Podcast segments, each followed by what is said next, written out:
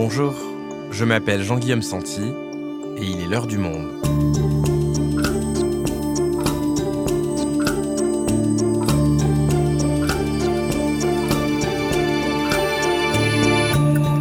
Aujourd'hui, Karim Benzema comparé devant le tribunal correctionnel de Versailles pour complicité de tentative de chantage. Au sommet de sa gloire, le footballeur star du Real Madrid et de l'équipe de France est rattrapé par la fameuse affaire de la sextape de Mathieu Valbuena.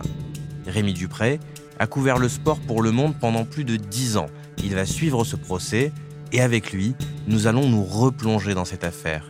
Une affaire qui met très mal à l'aise la Fédération française de football. Karim Benzema, l'affaire de la sextape, un épisode produit par Adèle Ponticelli, réalisation Mathieu Gasnier.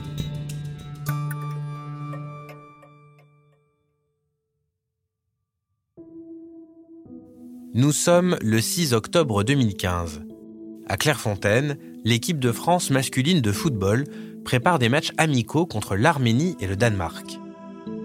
De retour de l'entraînement, le joueur Mathieu Valbuena se rend dans la chambre de son coéquipier Karim Benzema qui veut lui parler. Mais Mathieu Valbuena est méfiant. Cela fait plusieurs mois qu'il reçoit des menaces.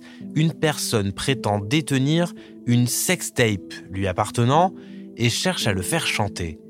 Et il suspecte Karim Benzema d'être lié au maître chanteur. Les deux hommes échangent sans témoin. La justice soupçonne alors Karim Benzema d'avoir incité son coéquipier à payer pour se débarrasser du problème. Un conseil d'amis aurait assuré Benzema. Mais ce que Karim Benzema ignore alors, c'est qu'il est sur écoute. Et ces écoutes révèlent une facette du joueur pas très amicale. À 22h06, après avoir laissé Mathieu Valbuena à ses doutes, il passe un coup de téléphone. Son interlocuteur demande Il va rien lâcher celui-là, non? Karim Benzema répond Ouais, ouais, il nous prend pas au sérieux. Un mois plus tard, le footballeur star est mis en examen pour complicité de tentative de chantage et participation à une association de malfaiteurs.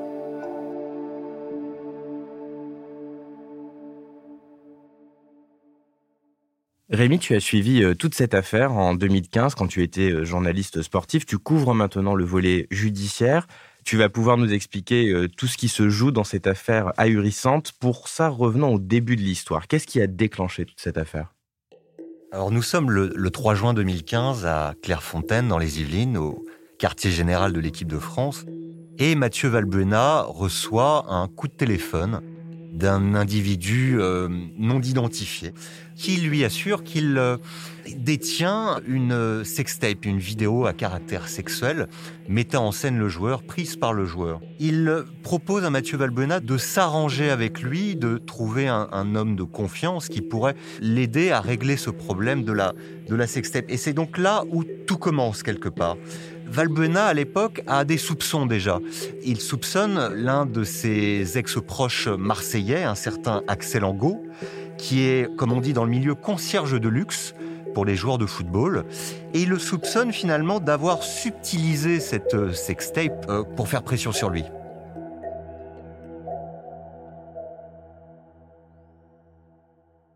Alors tu nous dis que Axel Angot est un concierge de luxe. Alors déjà c'est quoi et pourquoi Valbuena a-t-il des soupçons sur lui? Alors, un concierge de luxe hein, dans le milieu du football, c'est une notion un peu un peu floue. Euh, en l'occurrence, Axel Angot, euh, dans le, cas qui nous intéresse, avait euh, comme mission finalement d'homme à tout faire, à savoir s'arranger pour privatiser une salle de cinéma. Il y a beaucoup d'aspects hein, derrière ce rôle. Et Valbena il se souvient surtout qu'Axel Angot, à l'été 2014, a eu accès à son téléphone et à ses données téléphoniques. Donc il se dit à ce moment-là, c'est possiblement lui qui, en transférant les données d'un téléphone à un autre, a pu mettre la main sur cette fameuse vidéo que j'ai prise il y a quelques années. Donc à ce moment-là, Mathieu Valbuena a des soupçons. Qu'est-ce qu'il fait alors? Il a eu euh, en mai 2015 un, un appel euh, amical cette fois-ci pour lui qui est euh, un appel de Djibril Cissé, hein, euh, ancien joueur de l'OM. Djibril Cissé évoque cette fameuse sextape, lui dit qu'il en a vu un extrait et lui dit que lui-même a vécu euh, pareille mésaventure et qu'il a dû à l'époque payer pour finalement que cette sextape soit détruite. Donc Mathieu Valbenois, il décide de euh, faire intervenir la police directement euh, pour se sortir finalement de cette affaire. Donc il porte plainte et en parallèle, le maître chanteur continue à faire pression sur lui? Oui, alors il continue à recevoir des SMS insistant euh, Mathieu, tu m'as oublié.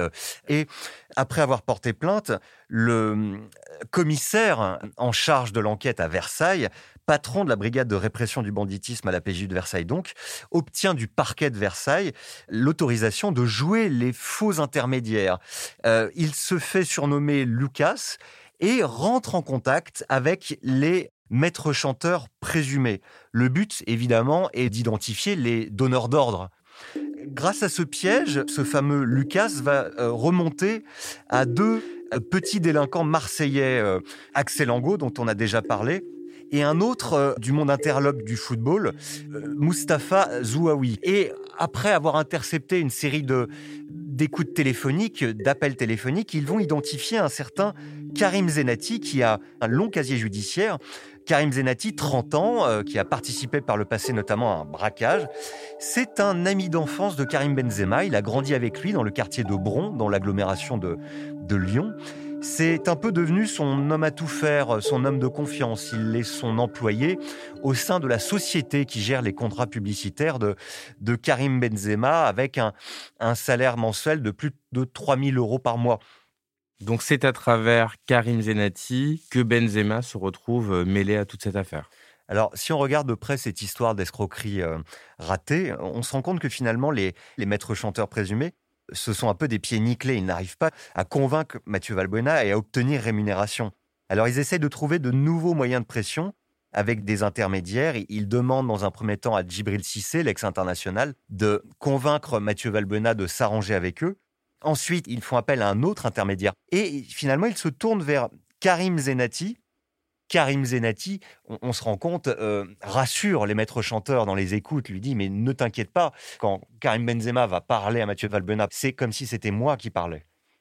Et alors, comment se passe cet entretien euh, Valbuena-Benzema dont on parlait un petit peu en introduction de ce podcast? Karim Benzema sollicite une entrevue euh, seul à seul avec Mathieu Valbuena. Cela se passe dans la chambre individuelle, hein, c'est important, de, Karim Benzema, durant 20 à 25 minutes.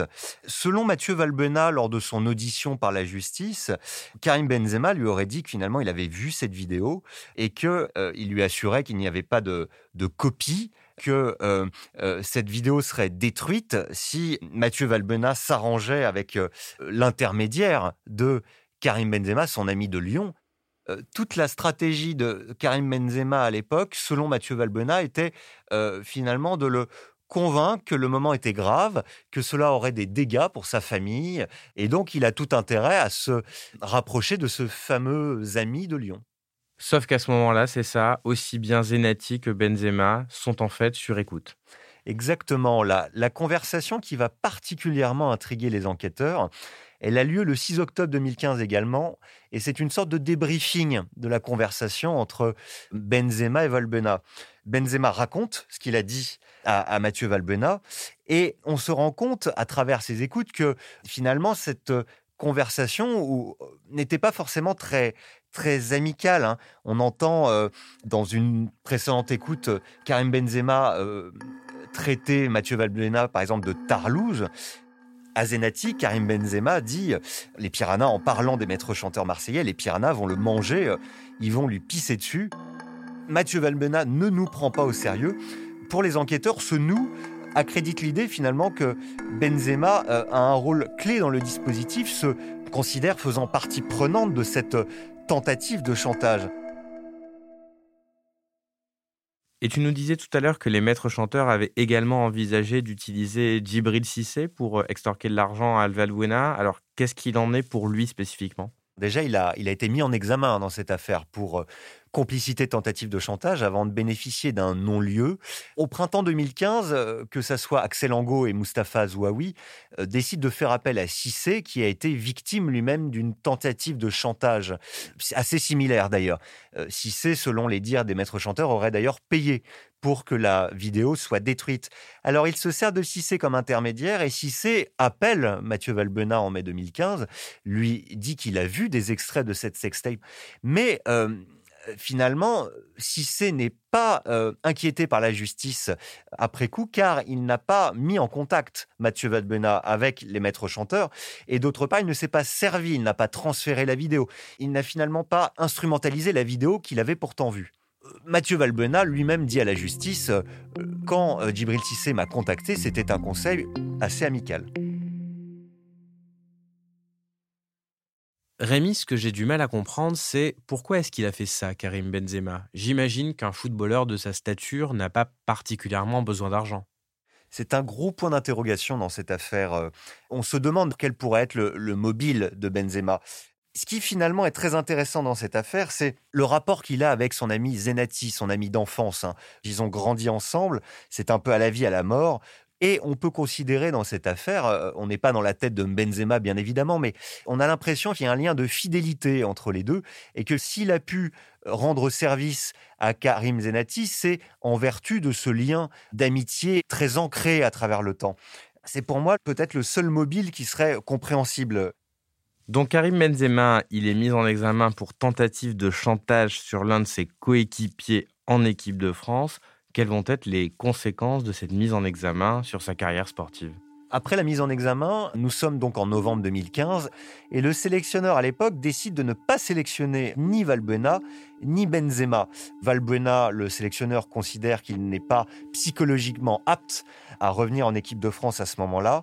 Et Benzema, il est mis en examen sous contrôle judiciaire, ne peut pas rencontrer Mathieu Valbuena. Donc euh, la fédération, euh, à l'époque, traverse une zone de turbulence. Et son président, Noël Legrette, qui me reçoit dans son bureau en novembre 2015, me dit, il n'y a pas d'affaire Benzema. J'en connais des gens qui, finalement, ont été mis en examen et ils finissent par être blanchis. Mais euh, quelques semaines plus tard, la position de la Fédération française de football change du tout au tout. Europe 1 et, plusieurs médias euh, publient les transcripts de la conversation euh, du 6 octobre 2015 entre Karim Zenati et, Karim Benzema. Et c'est là un moment de bascule hein, pour la fédération. Son président euh, Noël Legrette convoque la presse en décembre 2015 pour une conférence de presse qui est restée dans les mémoires. Aujourd'hui, Benzema n'est plus sélectionnable. Vous me direz, il y a l'euro. Et vous me direz là fermement, Noël, vous appréciez ce joueur, ça vous fend le cœur. Oui, il ne sera pas sélectionnable au mois de mars, au mois de juin, juillet, si la situation n'évolue pas.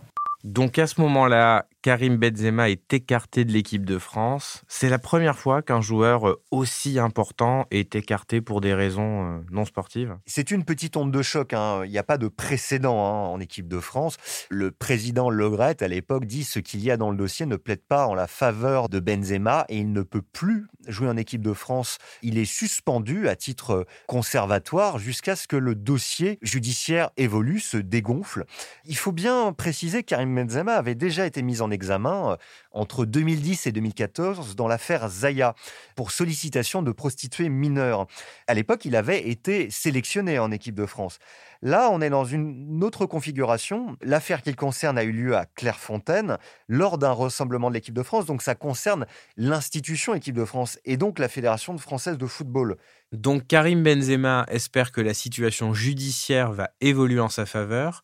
Est-ce que l'ampleur de cette affaire dépasse le simple milieu du football à l'approche de l'Euro 2016 L'affaire Benzema devient même une affaire d'État. Hein. On se souvient des déclarations de plusieurs ministres, surtout du Premier ministre de l'époque, Manuel Valls. Pourquoi un fan de foot comme moi, euh, Premier ministre par ailleurs, ne euh, pourrait pas rappeler uniquement, je suis aussi l'élu de banlieue, euh, comme quoi un sportif, quel qu'il soit, euh, doit être euh, exemplaire. C'est, on se projette dans, mm. vous le savez bien, on s'identifie. Donc euh, celui auquel on s'identifie doit, doit, doit être exemplaire. Est-ce que Karim Benzema garde encore espoir que tout ça va finir par s'arranger pour lui? Son contrôle judiciaire est levé en mars 2016 et donc il s'attend à ce que finalement il puisse réincorporer cette équipe de France dans l'optique de l'euro. Sauf que en avril 2016, Didier Deschamps et Noël Legrette, dans un communiqué, annoncent que Karim Benzema ne participera pas à l'euro au nom finalement de l'exemplarité, de la cohésion du groupe, du sens de l'unité, hein, ce sont leurs, termes à l'époque. Et Karim Benzema, euh, deux mois après, fait une déclaration explosive hein, lors d'un entretien dans un journal espagnol, Marca, Ce matin, Karim Benzema critique à son tour les choix du sélectionneur Didier Deschamps. L'attaquant accuse Didier Deschamps d'avoir cédé à une partie raciste de la France. Cette déclaration met le, feu aux poudres. Hein. La maison secondaire de Didier Deschamps et de sa femme à Concarneau est taguée, le mot raciste est tagué sur l'un des murs. Mais il faut bien se rendre compte que la période à l'époque est très compliquée pour Karim Benzema depuis sa mise en examen, puisqu'il y a beaucoup d'instrumentalisation politique autour de lui. Marine Le Pen, hein, pour ne citer qu'elle, lui reproche de ne pas chanter la Marseillaise. Donc c'est une période assez chahutée pour le joueur.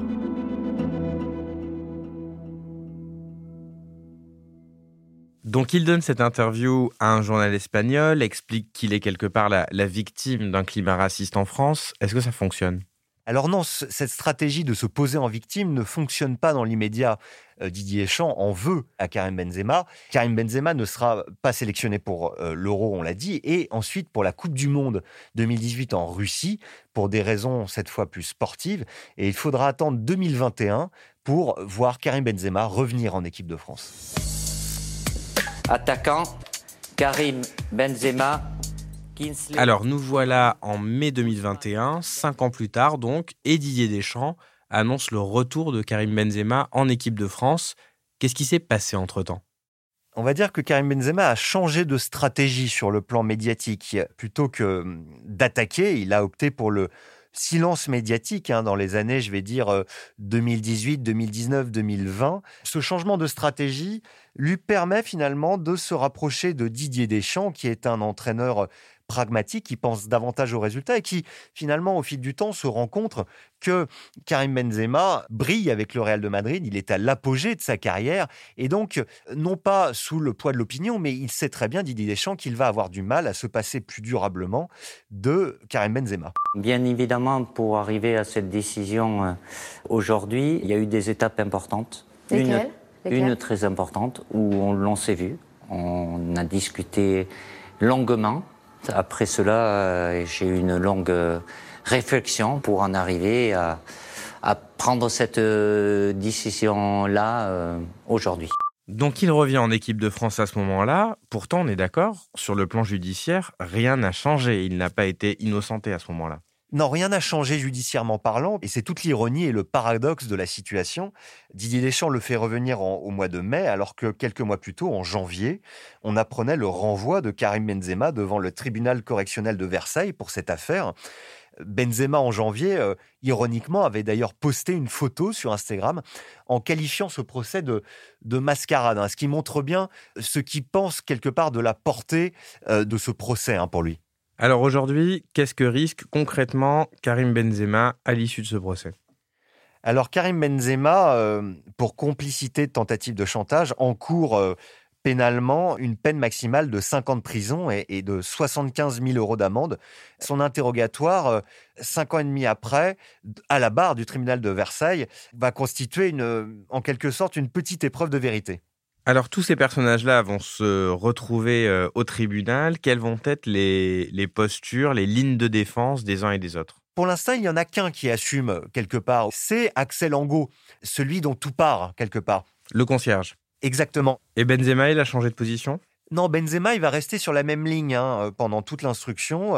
selon lui, c'était un, conseil amical. Il a voulu, il a voulu pardon, aider Mathieu Valbuena quelles conséquences ça pourrait avoir sur la suite de sa carrière, notamment en équipe de France, euh, sachant qu'il a déjà 34 ans. Hein, c'est déjà bientôt l'âge de la retraite internationale. Quand on parle de sa carrière en club, il est à son apogée. Il peut encore jouer 2-3 ans au Real Madrid. Il est euh, dans les meubles, hein, comme on dit.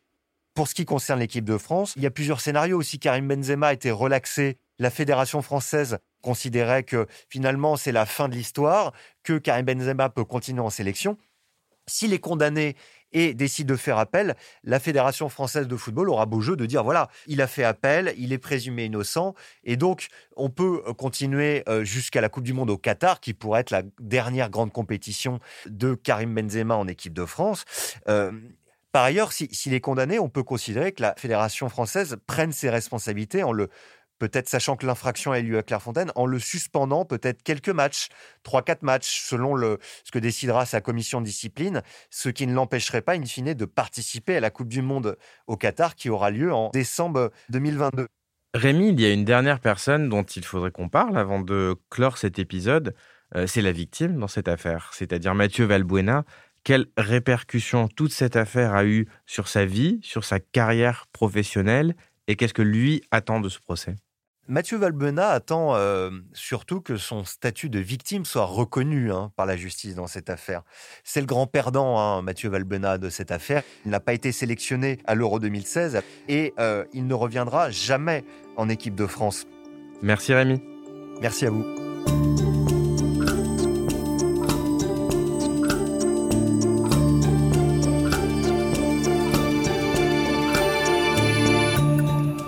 souhaitez suivre ce procès, rendez-vous sur lemonde.fr où Rémi Dupré racontera l'audience jour après jour. C'est la fin de l'heure du monde, le podcast quotidien d'actualité proposé par le journal Le Monde et Spotify. Pour ne rater aucun épisode, vous pouvez vous abonner gratuitement au podcast sur Spotify ou nous retrouver chaque jour sur le site et l'application lemonde.fr. Si vous avez des remarques, suggestions, critiques, n'hésitez pas à nous envoyer un email à l'heure du monde. L'heure du monde est publiée tous les matins, du lundi au vendredi. On se retrouve donc très vite. À bientôt.